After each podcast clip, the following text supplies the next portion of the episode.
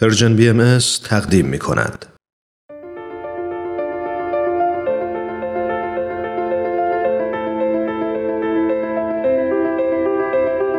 چراغ و دریچه.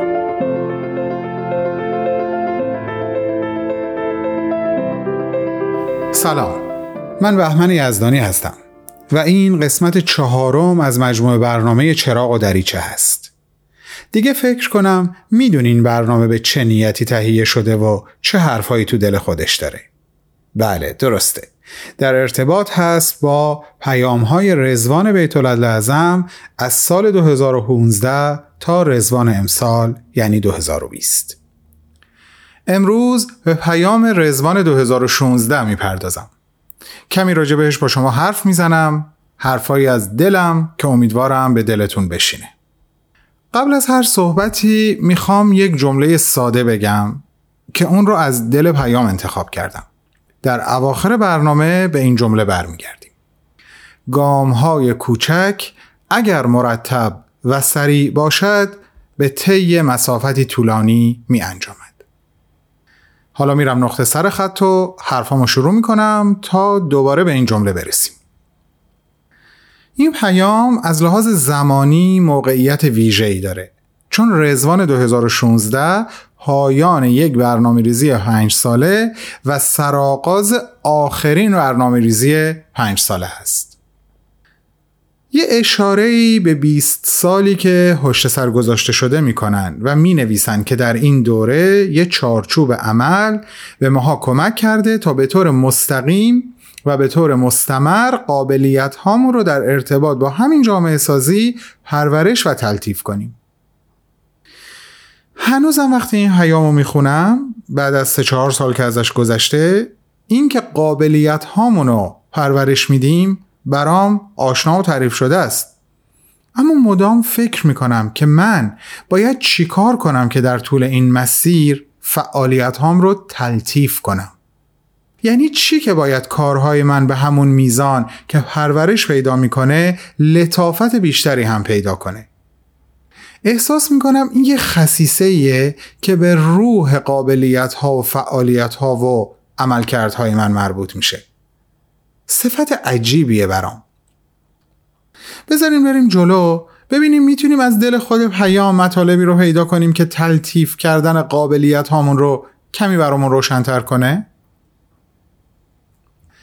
در ادامه می نویسن این قابلیت ها یعنی دقیقا همون هایی که باید پرورش پیدا بکنه و تلطیف بشه به مرور انجام خدمات ساده رو موجب میشه.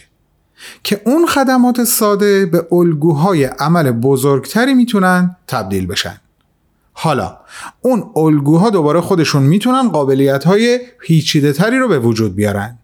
و اینطوری میشه که یک فرایند سیستماتیک پرورش منابع انسانی و جامعه سازی آغاز میشه.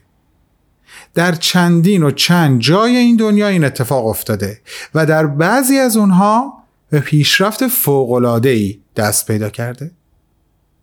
بعد شروع می‌کنن به مثال زدن. مثال هایی که نمونه های بارز این پیشرفت هاست.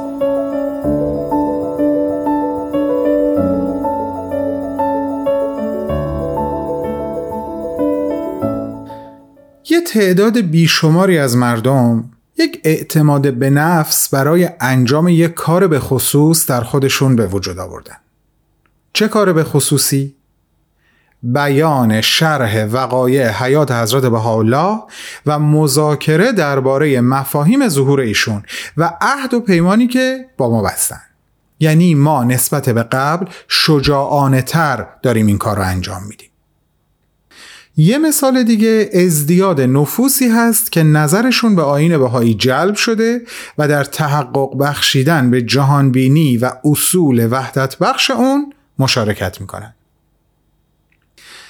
یه دقیقه مرور پیام متوقفش می‌کنم. می‌خوام یکم روی این دوتا واژه مکس کنم.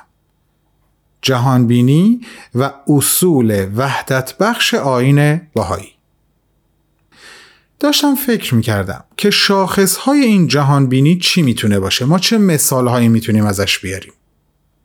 ببینین وقتی حضرت حالا به ما یادآوری می‌کنن و نوعی منحصر به فرد از مشاهده انسان رو به ما میآموزن اینجا ما با یک جهانبینی بهاییانه راجع به انسان روبرو میشیم.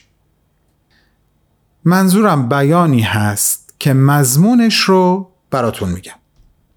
همون بیانی که انسان رو یک معدن پر از جواهر و سنگهای قیمتی ببینیم که به تربیت این سنگهای قیمتی از قوه به فعل در میان و عالم انسانی ازشون بهره میشه. ببینین این یک نوع مشاهده است. مشاهده که زیربنای جهانبینی باهایانه ما رو راجع به انسان در خودش داره. یه مثال دیگه. در مورد ملت ها گوناگونی ها تفاوت ها که خب هیچ کدومش رو نمیشه رد کرد نه میشه انکار کرد و نه اصلا باید این کارو کرد. اما حضرت حالا ازش یک تعریف تازه به ما میدن. همین بیان ساده و عمیقی که احتمالا هممون شنیدیم. همه بار یک دارید و برگ یک شاخسار. بار یعنی میوه دار هم همون درخته. خیلی وقتا ما هم توی گفتار آمیانمون میگیم دار و درخت. برگ ها متفاوت و متنوعن اما متعلق به یک درخت هستن. ببین با همین مثال ساده و عمیق جهانبینی اتحاد رو ما به ارمغان می‌گیریم.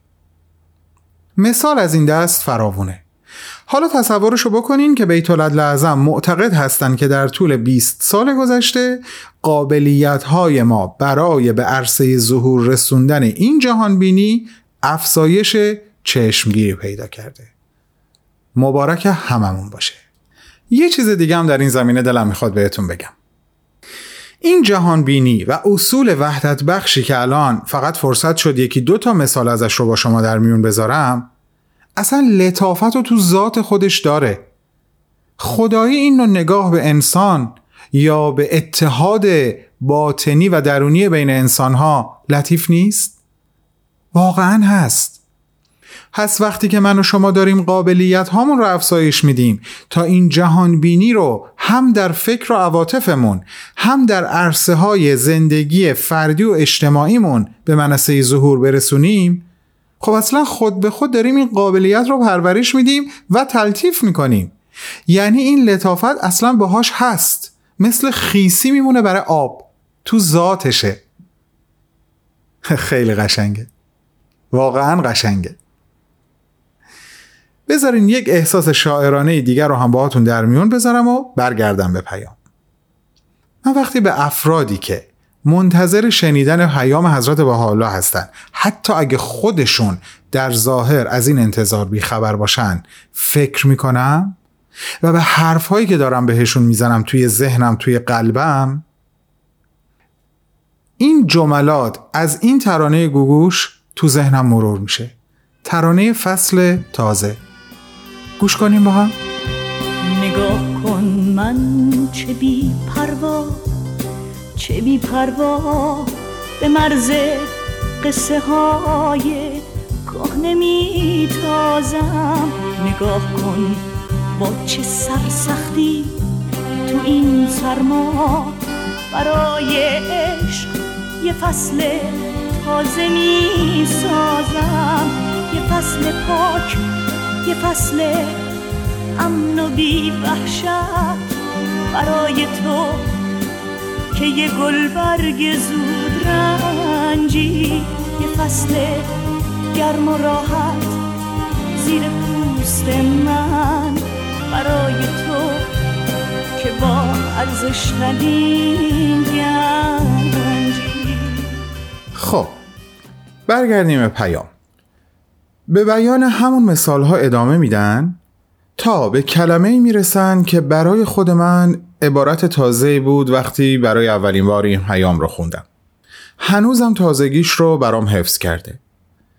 می نویسن که قابلیت ما در فرایند اندیشی زیاد شده. یه بار یه جا از یکی شنیدم که می گفت بیتولد لازم به ما یاد میدن که ما جریانگرا باشیم نه رویدادگرا.